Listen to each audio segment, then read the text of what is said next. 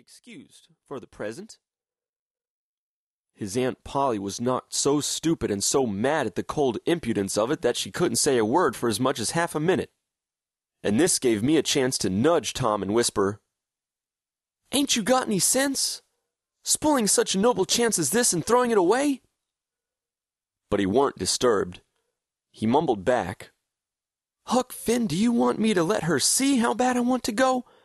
Why, she'd begin to doubt right away, and imagine a lot of sicknesses and dangers and objections, and first you know she'd take it all back. You let me alone. I reckon I know how to work her. Now, I never would have thought of that, but he was right.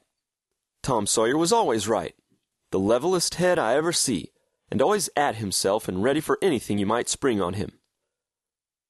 By this time his Aunt Polly was all straight again, and she let fly. She says, You'll be excused. You will? Well, I never heard the like of it in all my days. The idea of you talking like that to me. Now take yourself off and pack your traps. And if I hear another word out of you about what you'll be excused from and what you won't, I lay I'll excuse you with a hickory. She hit his head a thump with her thimble as we dodged by, and he let on to be whimpering as we struck for the stairs. Up in his room he hugged me. He was so out of his head for gladness because he was going traveling. And he says, Before we get away, she'll wish she hadn't let me go, but she won't know any way to get around it now. After what she said, her pride won't let her take it back. Tom was packed in ten minutes, all except what his aunt and Mary would finish up for him.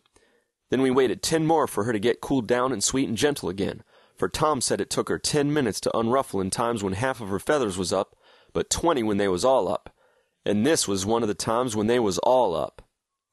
Then we went down, being in a sweat to know what the letter said. She was sitting there in a brown study with it laying in her lap. We sat down, and she says, They're in considerable trouble down there, and they think you and Huck will be a kind of diversion for them. Comfort, they say. Much of that they'll get out of you and Huck Finn, I reckon. There's a neighbor named Brace Dunlap that's been wanting to marry their Benny for three months, and at last they told him point blank and once and for all he couldn't. So he has soured on them, and they're worried about it. I reckon he's somebody they think they better be on the good side of, for they've tried to please him by hiring his no account brother to help on the farm when they can't hardly afford it, and don't want him around anyhow. Who are the Dunlaps?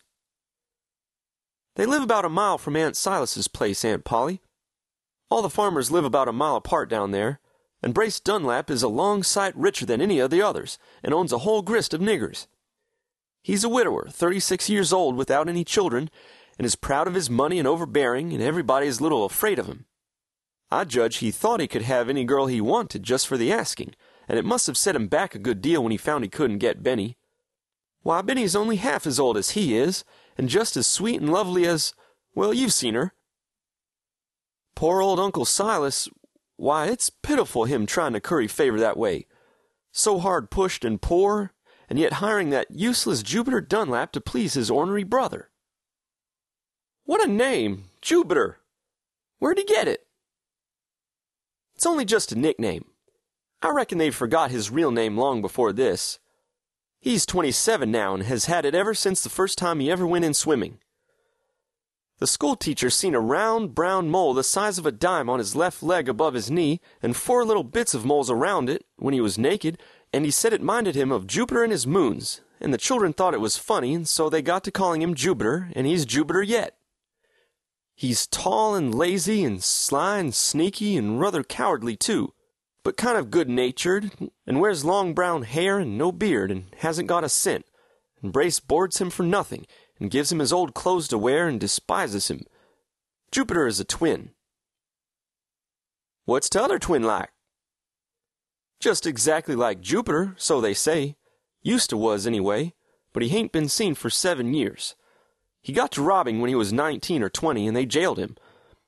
But he broke jail and got away, up north here somewheres, they used to hear about him robbing and burglaring now and then, but that was years ago. He's dead now. At least that's what they say. They don't hear about him any more. What was his name? Jake? There wasn't anything more said for a considerable while.